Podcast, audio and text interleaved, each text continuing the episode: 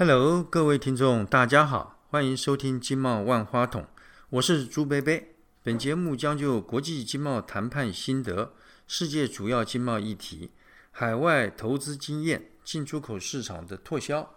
邀约驻外经贸商务官员、海外台商、学者、专家一起与我们聊聊。各位听众，大家好啊！那我们大部分的国人啊，对非洲的印象啊，都是很陌生的。呃，因为缺乏了解呢，所以在我们的脑海中哈，对这个有五十四个国家哈，面积达到三千万平方公里的大陆哈，印象就有许多偏见。去年呢，台湾非洲双边的贸易额不大，大概约有这个四十三亿的美金。然而呢，非洲呢总人口接近十三亿，而且世界上人口成长最快的地区也是非洲。根据联合国的资料啊。到了二零五零年，全世界每四个人啊，就有一个是非洲人，而且呢，大部分呢是年轻人。那么现在呢，非洲的这个平均年龄的中位数啊是十九岁，而我们台湾呢是这个四十二点八岁啊，所以你可以看看他们的这个年年轻的人口哈，占的是社会的主力。那么再加上哈，非洲有丰富的天然资源与这个国际的战略地位啊，非洲的经贸发展啊潜力啊不容我们忽视啊。那么要如何前进非洲呢？那今天我们呢？很高兴能邀请到台湾非洲经贸协会孙杰夫理事长啊，在百忙之中啊来上我们的节目。呃，同时呢，协会的中副秘书长啊也在现场。孙理事长啊，现在是轻航公司的董事长。该公司呢成立在一九九七年，从事海运复合式运输以及航空。货运承揽的业务，呃，孙理事长呢，同时呢，也兼中华民国国际经济合作协会的副理事长。多年来呢，呃，一直促进我国与非洲啊双边的经贸关系，对政府啊及厂商提供许多热心的协助，贡献良多了。那我现在请孙理事长跟中副秘书长哈，向我们的听众哈。问好，打声招呼。各位听众好，我是台湾非洲经贸协会理事长孙杰夫，同时呢，我也是中华民国国际经济合作呃协会现任的副理事长。这两个工作都是非洲。那我本身经营的事业呢，轻轻航股份有限公司已经将近二十五年了，从事的是海空运的承揽业。那么我们是属于。呃，规模上属于比较中大型，因为我的海空运的原因呢，使得我进入了非洲的市场。那另外呢，现在在我身边是我的得力的助手，台湾非洲经贸协会的现任的副秘书长，呃，钟副秘书长。那我也请他讲几句话。大家好，我是 Vicky 钟，呃，我是台湾非洲经贸协会副秘书长，很高兴能够在这边跟空中跟大家见的听众在一起。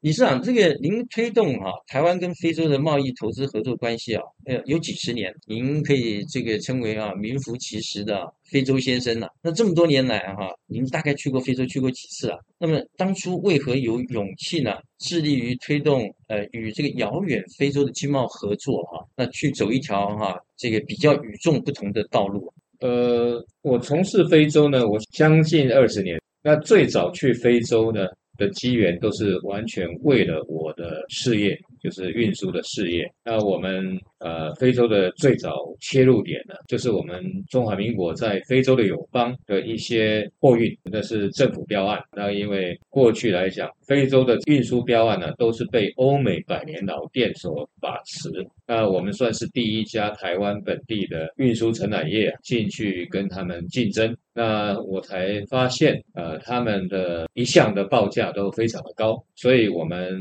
轻易的击败他们，而且呢，随着我们专业的累积呢，往往我们赢过他已经不再是价格，而是专业。我们甚至于得到了时任布吉纳法索中华民国大使的表扬状，因为同时象牙海岸内战的时候呢，呃，另外一个得标者，呃的货在阿比象呃象牙海岸的港口卡住了，卡了两个月，那我们却知道应变，我们呢就从隔壁的国家那个加纳进去，所以我们准时到达，而呃我们我另外一个对手延误了四个月才到达，那么这个都是我去非洲出差的原因。那后来因为产生了兴趣，觉得我们诶还蛮有资质的，常常政府标案的常胜军。那后来呢，把生意呢增长到别的非洲国家，让 B 公司呢在非洲的物流上面由初期产生兴趣，到中期这个机会来实习，到现在我们甚至于在竞争上面得到优势。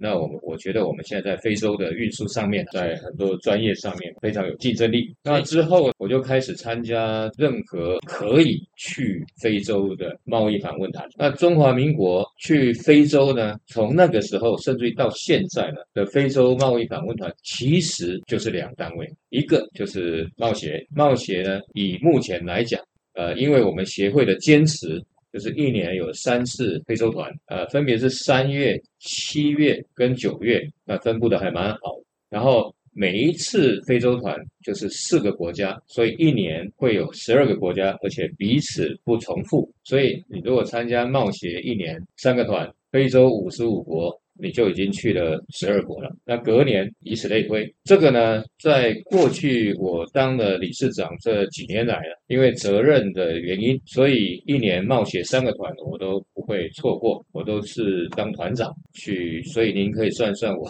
我一年要去光冒险就十几个国家了啊。那第二个去非洲的单位呢，就是我刚刚提到中华民国国际经济合作协会。那这个协会呢，一年也是要去两次非洲。但是性质会跟外贸协会的有所不同。外贸协会它的重点是在于一对一跟当地的商人对谈，从早上九点到晚上五点，中午不休息，每二十分钟一个当地非洲的商人来跟我们的团员谈。那我们大概会有二三十个团员租下这个五星级大饭店的会议室，那么现场您可以想象是热闹非凡呐。这个真的是做生意的最佳的这个解释，就是一直忙，一直忙。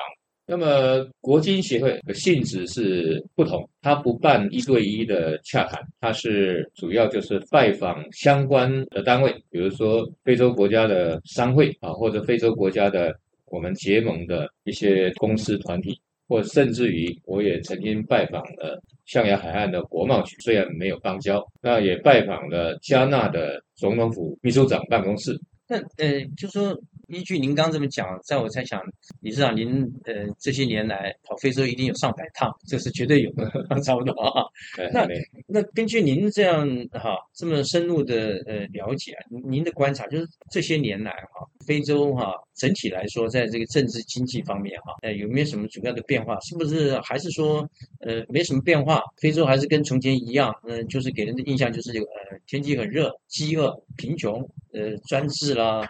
战争有落后，那您呃对他们最近的发展观察，您跟大家分享一下。苏菲菲刚刚所讲的非洲的种种，那都是过去了啊。非洲变化很大，第一个独裁者纷纷下台，在欧美的这个压力之下，以及他自己老百姓的自觉，其中呢。我想大家都不健忘了，发生才没多久，像辛巴威的姆加比九十三岁了，还要再竞选连任。他说他要当到一百岁啊，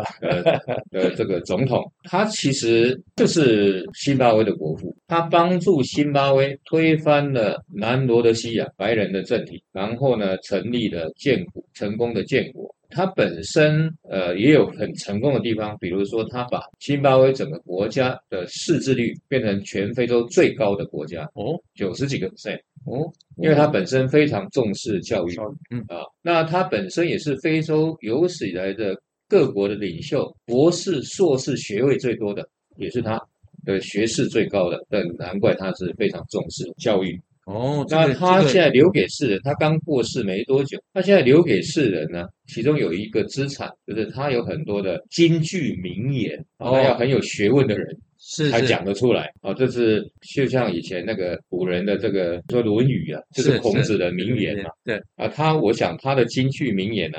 把它串集起来，也不输给《论语》的规模，而且很多我觉得都蛮有意义。但是可惜呢，他没有准时下台，连续当了三十七年的总统，后期啊，就国家就进入衰败。哦，对，好像他的那个 inflation 对，尤其是它的 inflation，非常可怕。呃，闹的全世界最高纪录了，以后大概也不会有人破它的记录了。就算委内瑞拉也没破它记录，它的最高的一张纸钞是一百兆，一百兆，百兆就是一后面呃，这个多少个零啊？这个头昏了啊，是 十几二十个零。但是这一百兆这一张钞票呢，只能买半条吐司，可以说呢，半条吐司的的价值还不如那张纸啊，在德国印印刷的精美的纸钞啊，哦成本还还高。是这个后来德国就拒绝帮他印了，所以他只好改用美钞，啊，改用硬币了。那从硬币开始是，那现在非洲的这个所谓的贫穷的状况，是不是还是像我们常常常看到 BBC 啊他们报道的，呃，这个小孩子都是骨瘦如柴，人民这个民不聊生。BBC 或者是 Guardian 这个这两个英国报纸是有名的 discrimination 哦，这样就是歧视非洲，建议我们的国人千万不要被这种英国的报所所这个愚弄。非洲绝对不是这个样，非洲现在呢不一样了，在过去二十年来，非洲的经济成长率却是全世界六大洲里面最高的。对对，对我在也看到也是有，嗯，对。联合国有这么讲法，对，对，在尤其是金融风暴的那一段时间里面，全世界只剩下二十六个国家经济保持正成长，连中华民国都衰退了超过十个 percent。这二十六个国家里面有二十个在非洲哦啊，而且他们是保持六个 percent 的经济正成长。哦，这很不容易了，对，那么现在呢？金融风暴也过去了，在 COVID-19 还没来之前，这几年时间，全世界经济成长率最高的国家在非洲就是伊索比亚。伊索比亚对，伊索比亚这个非洲人口第二大国家啊，它仅次于奈及利亚，它有超过一亿的人口，三千六百年的古王朝，一直到上个世纪才被军人政府所推翻。这个国家呢，在圣经上面有记载啊，就是西巴女王。西巴女王呢，在两千六百年前到以色列去跟呃所罗门王求取智慧，本来就是预立的时间，一直一延再延。啊，回去伊索比亚也怀孕，所以现在以色列是承认他们在伊索比亚有同胞哦，啊，所以现在以色列这个国家有八万个公民是黑人，是是，都是从伊索比亚来啊，这圣经里面有有记载的啊，西班牙王的故事。这个蛮有趣的啊，那这个国家呢，现在你不得不注意，因为它是全世界可能在那几年的时间，我我在强调，在 COVID-19 来之前啊，它是全世界唯一经济成长率超过两位数字，国家呢，也是正好在能源危机之后啊，所有的生产能油能源的国家都恨不得发展农业，而它是全非洲农业第一大国。那么它的总理呢，四十三岁的那一年，就是三年前，是诺贝尔和平奖唯一的得主。对，我记得对，好像有一位是因为他的这个成绩就是终止了跟他的邻国厄立垂亚呃长期的战争啊，所以诺贝尔就选中他是和平奖的得主。哦那他还现任当伊索比亚的总理，所以呢，非洲正在起来。非洲有很多好例子，比如说非洲现在也有个名词叫做非洲四小龙。是非洲四小龙就是西非有两个，一个就是讲法语的象牙海岸，一个是讲这个英语的加纳，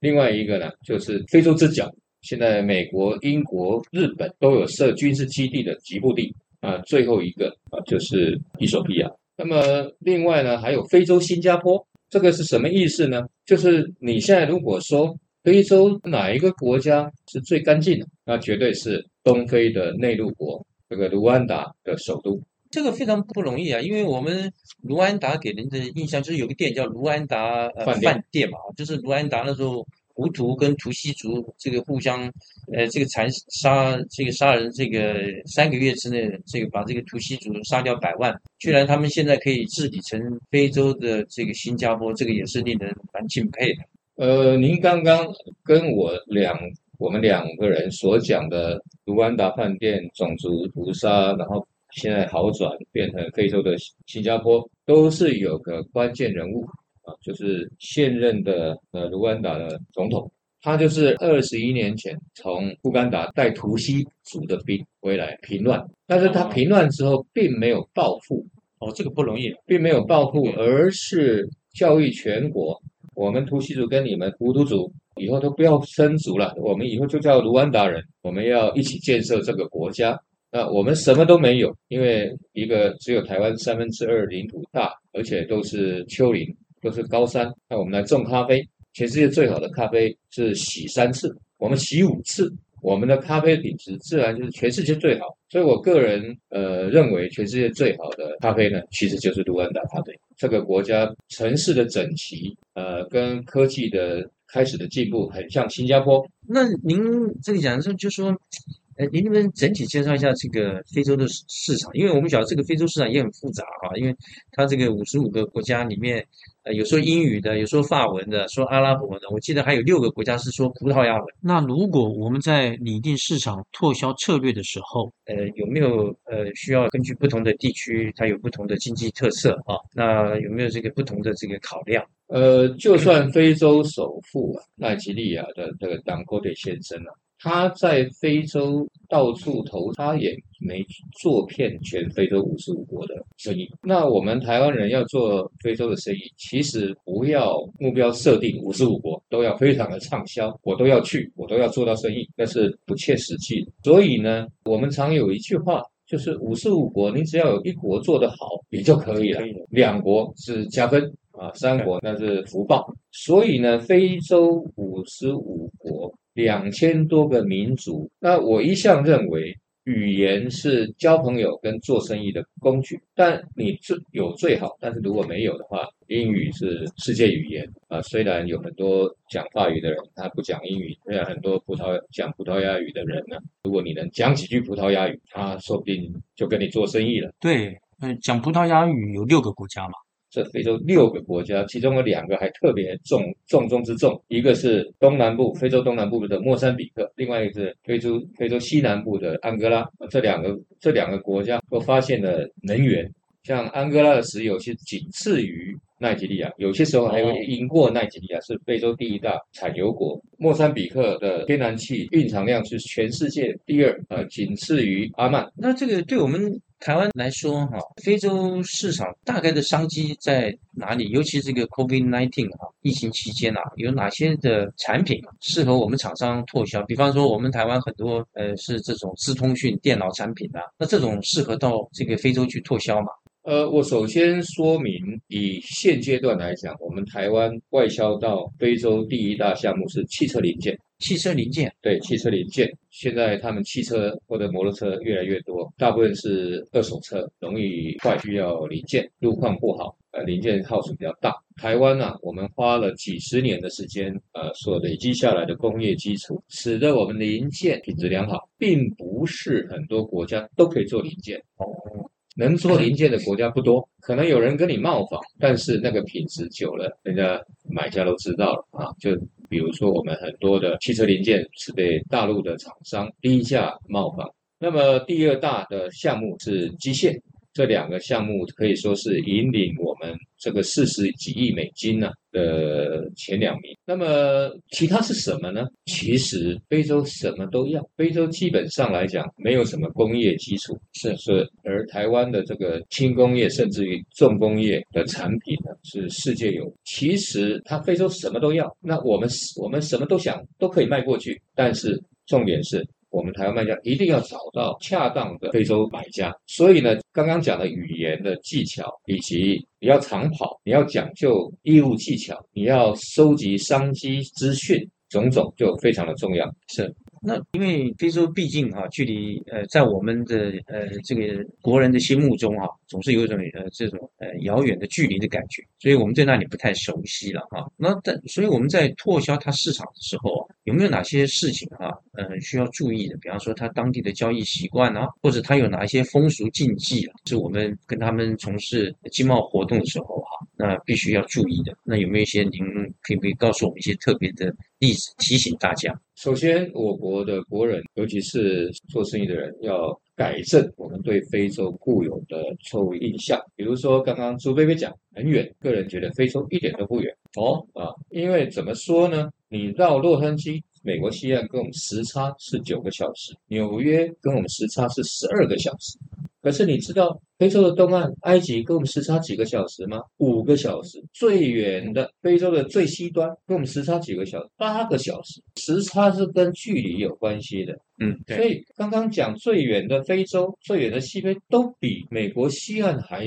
还时差还还少，它让会让我们感觉远的原因，可能有一部分呢，是因为它在南半球。呃，这个还不严重，比较严重的是我们现在跟非洲没有直航，哦，所以现在没有直航，所以我们都需要到香港、曼谷去转。也不用，因为阿联酋跟土耳其航航空，他们有直飞我们台湾的桃园机场。假如说你不想转机，你在台湾就可以上阿联酋，还有土耳其航空，到了它杜拜以及到了伊斯坦堡，在那边呢，几乎就是只要再一班就到达你要去的非洲的目的地了。哦，所以它在我来讲，至少比巴西近了一一倍。我记得我第一次去巴西是五十二个小时才到，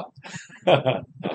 那到非洲呢，你再怎么怎么惨，也就是二十小时、二十出头小时就到了。到中美洲、到南美洲，呃，我想朱杯杯的经验一定会相当的丰富了，没有三十个小时不可能到的。那他们比方说交易方面哈，是不是也是跟我们台湾这种差不多？现在开信用状啦，或者是那个是这样子哈，因为这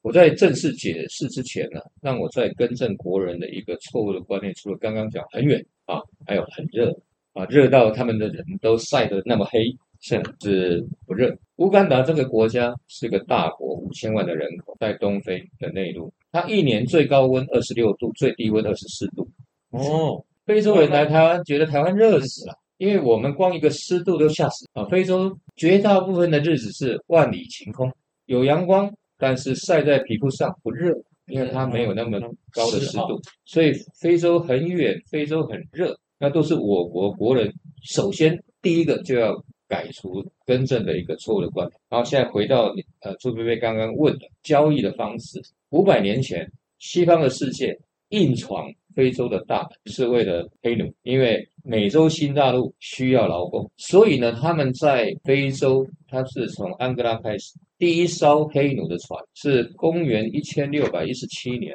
从安哥拉出发的葡萄牙的，把劳工送到美洲去。那么西班牙也跟进，那英国是最后的 junior，荷兰呐、都有跟进，他们只要抓个几百个非洲人送到美洲去，那个利润都很高，所以这个是历史的一个背景。但是这个是一种对非洲的欺凌，到什么时候为止呢？非洲国家纷纷要求独立，大概都是在一九六零年左右啊，成功的独立了，有的经过打仗，有的少数的和平。我刚刚跟您描述这段历史是要告诉您什么呢？他们一直被欺负的。所以这个跟现在黑门有关系。哦，就是是做生意有，对他们很习惯被要求付现金，甚至于比如说这个这一个货柜是十万块美金，我们台湾的商人做生意没做过生意的，那对不起，你在我这边还没有 credit record，所以我要求你十万块美金通通给我，我才出货。那有做了一些生意，觉得哎这个人信用还不错，就开始汇一半，呃，我收到你一半的钱，我才我才出货。接三接下来是三成，那慢慢的希望是 LC 呃中的这个的这个贸易。所以全世界六大洲，我们在哪一洲做现金生意最多呢？就是非洲。而且他们也很认命，因为不但台湾的要求，其他国家也这样要求，你先付钱，所以他们也很习惯啊。这个被反正被欺负了五百年了啊，也不差再再再差个几年啊。所以做什么生意最好？做现金生意最好。最近呢，很难过的是，慢慢有些非洲人追到台湾来，或者要求我们协会协助，是什么呢？我们台湾人收了钱不不出货，哦。这个反而是我们有一些害群之马。各位听众，我们刚刚听到，嗯、上这个啊，孙理事长哈，介绍了一些非洲的背景历史哈，而且匡正了我们一些对非洲的偏见跟误解哈，呃，那也说明了呃目前非洲的政治的一些现况以及它这个交易的习惯哈，所以我们获益良多了。那接下来呢，我们想谈谈这个非洲的投资环境，那么非洲到底值不值得我们考虑呢？那么各位听众，你要预知详细情形啊。那么就请大家听听我们的下回分解。我们下课喽。